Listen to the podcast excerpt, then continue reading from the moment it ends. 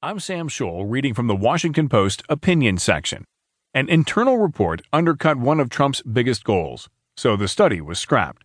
By Greg Sargent. From the outset, the Trump administration has been infested by a deep rot of bad faith from top to bottom.